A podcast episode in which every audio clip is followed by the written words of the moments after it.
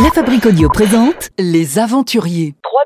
www.lafabriqueaudio.com J'imagine que forcément ça a une connotation un petit peu écolo. On est au milieu de l'environnement et en lien avec l'écologie. Alors en lien, oui, on a pu. Alors ça a été une chance, mais en même temps c'est un très mauvais signe aussi parce qu'en fait on a vu énormément d'icebergs, des très très gros icebergs, mais surtout signe de fonte de glace. Donc en fait c'est pas du tout bon signe. Et c'est surtout qu'on a été l'année dernière, il y a eu des pics de chaleur, qui arrivent malheureusement chaque année. Et l'année dernière il y a eu un très gros pic de chaleur au Groenland. On était dans les 24-25 la journée.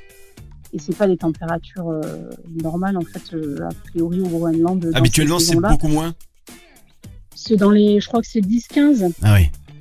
10-15, et c'est vrai que nous, la journée, il faisait vraiment chaud. Moi, j'ai été étonnée. Après, l'année dernière, on a tous eu très, très chaud. Hein. Nous, c'est vrai que dans le sud de la France, on était facile à 45. Mais bon, là, du coup, ça s'est ressenti partout, en fait. Et notamment, au Groenland, voilà.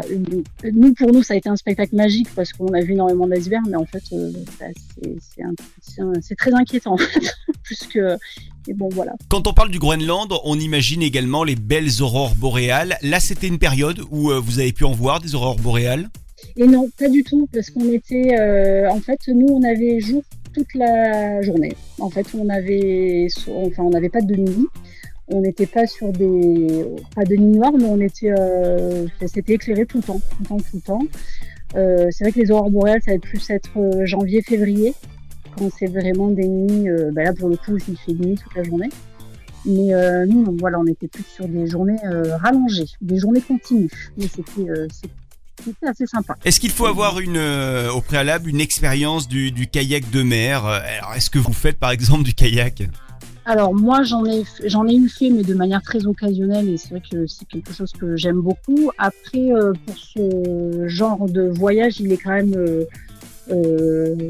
préconiser d'en avoir déjà fait en fait, pas forcément. Alors ils demandent pas des techniques particulières, l'esquimotage, d'avoir un niveau non plus trop poussé, mais c'est histoire aussi de pas faire perdre de temps parce qu'il faut avancer en fait. On est dans un voyage où il faut impérativement avancer.